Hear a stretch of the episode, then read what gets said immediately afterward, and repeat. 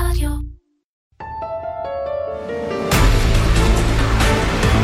בעין הביקורת.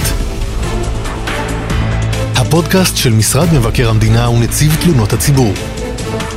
מגיש שלמה רז.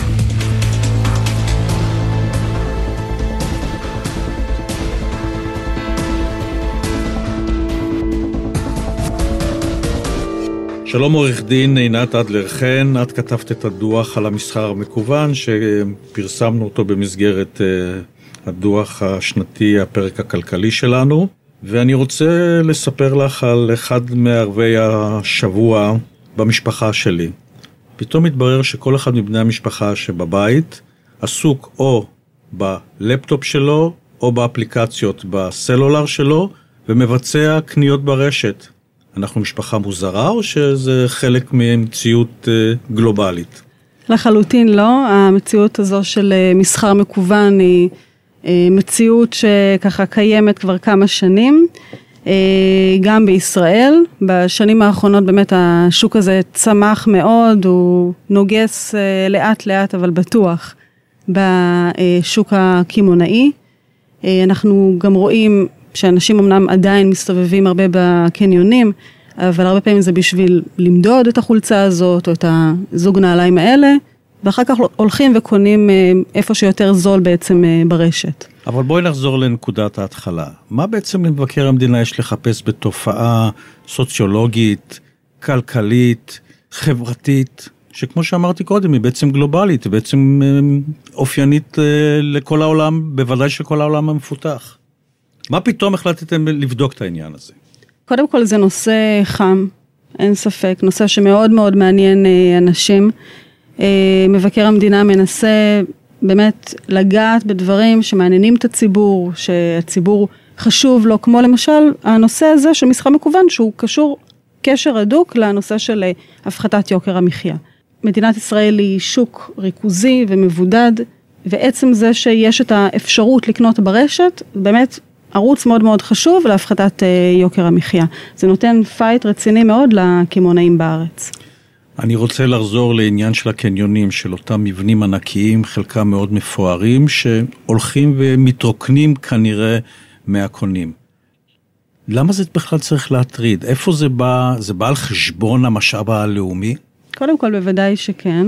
קרקע במדינת ישראל, שהיא מדינה קטנה, לדעת רוב החוקרים הוא מוצר במחסור. עדיין זוגות, במיוחד צעירים, אבל גם משפחות אה, שככה גדלות, אה, מתמודדות עם קושי מאוד מאוד גדול של אה, דיור. אנשים מאוד מאוד מתפשרים עם על גודל, גודל הדירה או המיקום של המגורים שלהם.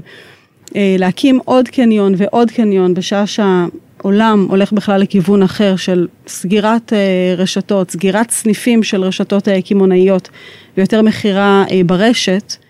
אה, או הקמת אה, מרכזים לוגיסטי, לוגיסטיים בעצם לאספקת כל המוצרים שנרכשים ברשת. זה קצת מוזר שבמדינת ישראל המגמה היא לא בדיוק כזו. אמנם אנחנו כן רואים שרשתות מנסות להתייעל ולמכור גם ברשת, אבל עדיין יש הרבה מאוד קניונים ועדיין גם נבנים קניונים אה, חדשים וגדולים מאוד יש לציין. למי יש אינטרס להמשיך לבנות קניונים ברגע שהמסחר בהם במגמת אה, הצטמצמות? קודם כל יזם, אם הוא חושב שבאמת יש לו עוד אה, קהל יעד. ודבר שני הרשות המקומית שמקבלת ארנונה מאוד גבוהה מעסקים ביחס לארנונה שמקבלת ממגורים. ודבר נוסף, ההוצאות תפעול שהיא בעצם אה, צריכה להוציא מאוד נמוכות ביחס להוצאות למגורים. אם אה, בונים אה, שטח למגורים צריך גם לדאוג שיהיו בתי ספר, גנים, גני משחקים, מוסדות תרבות אולי. זה דברים שהרשות המקומית באמת, בעצם בגלל, זה אחד מהסיבות שבגללם אה, היא נכנסת ל, אה, להוצאות גדולות ואפילו נקלעת לגירעונות. כלומר, הרשות המקומית יש לה אינטרס כלכלי שיבנו קניונים במקום בתי מגורים, כיוון משמעית. שאז ההכנסה שלה מארנונה היא יותר גבוהה, אבל בעקיפין זה בעצם על חשבוננו, כיוון שלנו כאזרחים במדינה יותר קשה בסיכומו של דבר להגיע לדיור. נכון, נכון מאוד.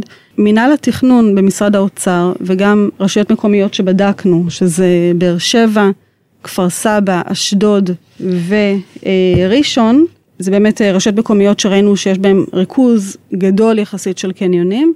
אנחנו אה, סבורים שהם לא נתנו אה, את הדעת בצורה מספקת על כל הנושא הזה של השינוי בתמהיל הצריכה, שאנשים גם קונים יותר ברשת וגם קונים יותר בחו"ל, שזו עוד נקודה שלא הזכרנו עד עכשיו, וזה באמת משנה את, ה, את היקפי הקניות בקניונים. הקניונים עצמם דרך אגב מדווחים על ירידה בהכנסות, הרשתות הקמעונאיות מאוד מתלוננות על זה שיש אצלם באמת traffic יותר נמוך, בהחלט זה פוגע בהם.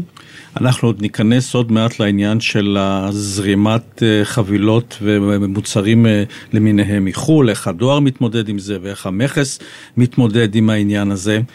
אבל אני מנסה אמ, להבין, ואתם נגעתם בעניין הזה בדוח שלכם, המסחר המקוון, בסיכומו של דבר, תורם למשק הישראלי בכללותו, ומה ההשפעות שלו על מגזרים למיניהם. למשל, okay. אוקיי. אותם אה, סוחרים קטנים שיש להם את החנות הקטנה ברחוב, ברחוב מרכזי בתל אביב, האם הם יצליחו לשרוד?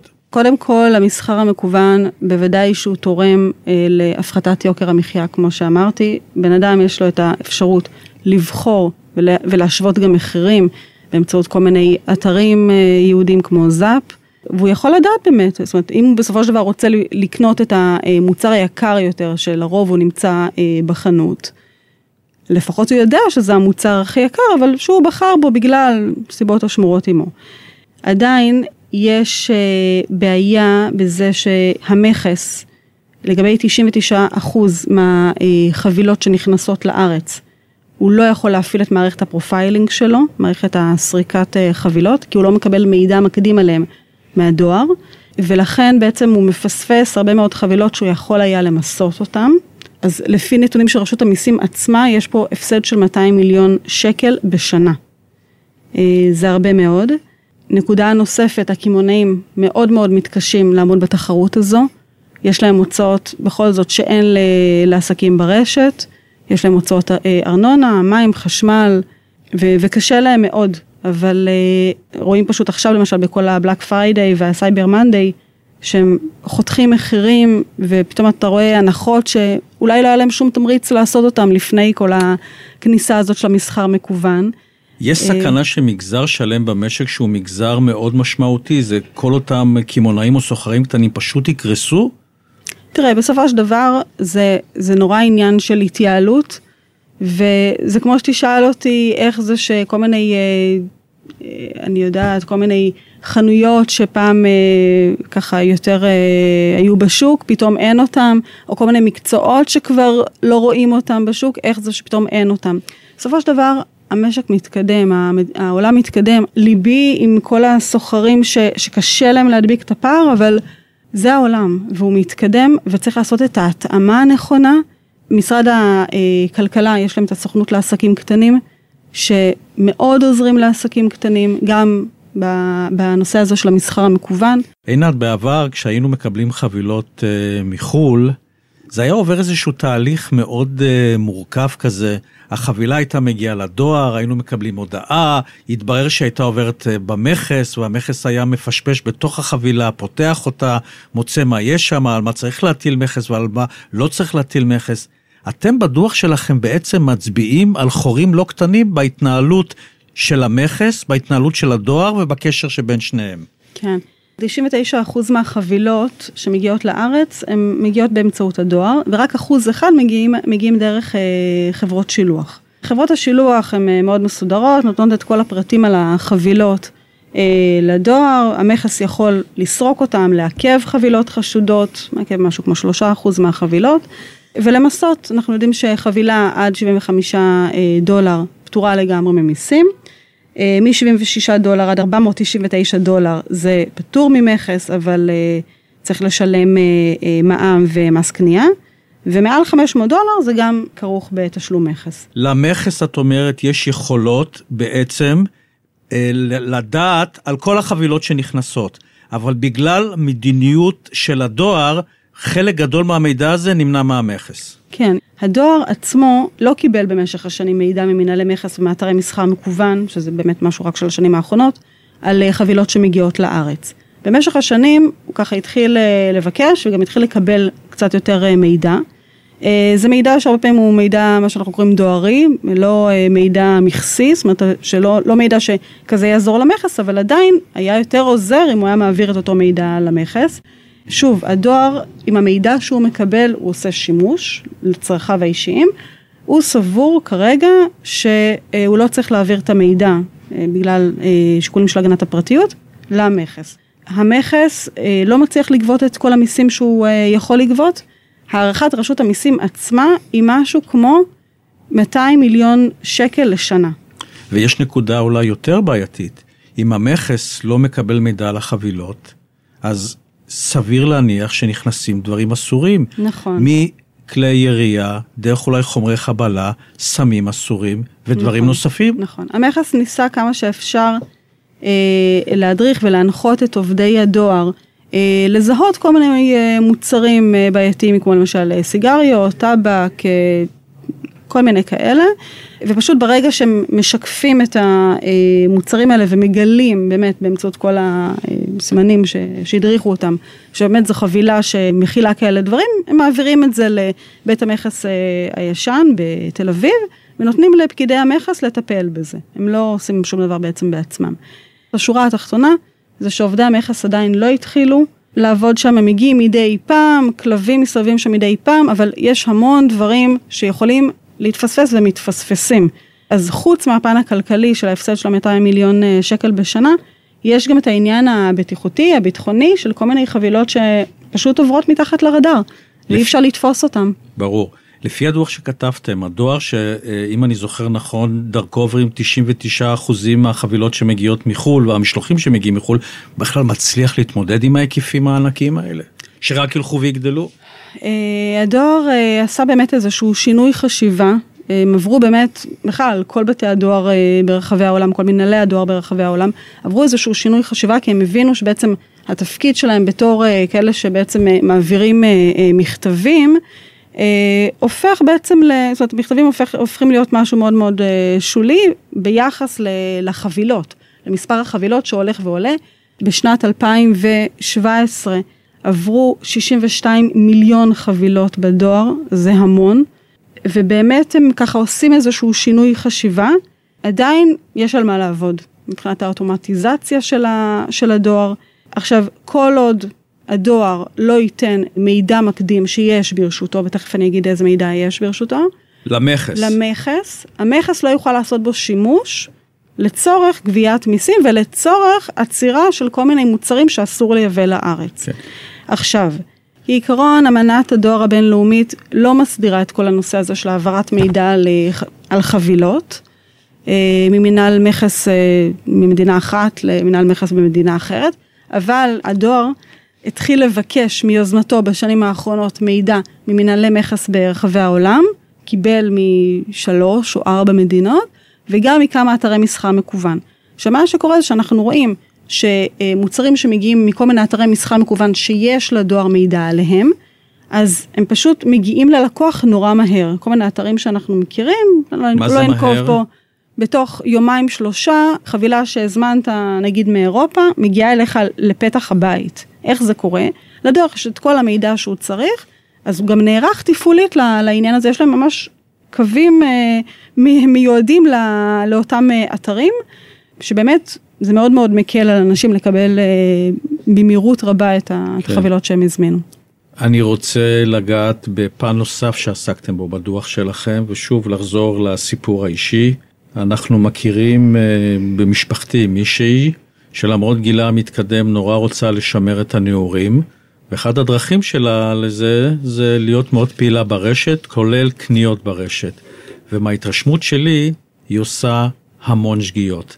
הקהל המבוגר יותר הוא אה, טרף קל אה, לכל מיני פעילויות אה, מסחריות ברשת, נכון? נכון. אתה הזכרת את הקרובת משפחה המבוגרת, בעצם רציתי לגעת בשתי אוכלוסיות, שני סוגי אוכלוסיות שבעצם הם בעייתיים פה.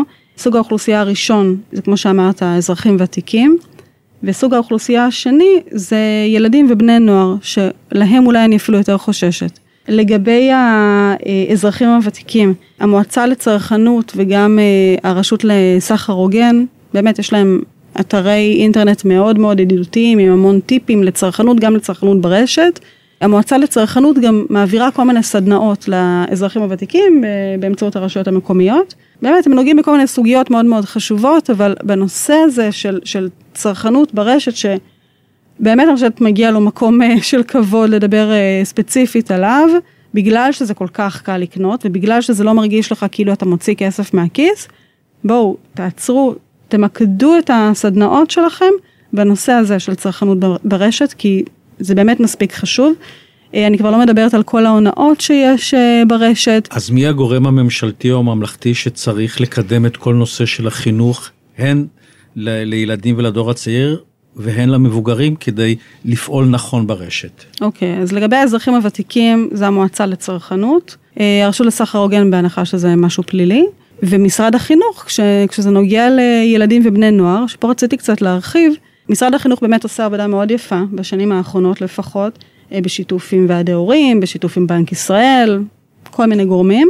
יש אה, חינוך לצרכנות נבונה שמופיע גם בלימודי הליבה שלהם, כמו מתמטיקה נגיד ואזרחות, וגם בכל מיני אה, תוכניות שבעצם הן לא, לא ייעודיות לצרכנות נבונה, אבל גם מכניסים בהם איכשהו ככה דרך הדלת האחורית איזושהי סוגיה צרכנית.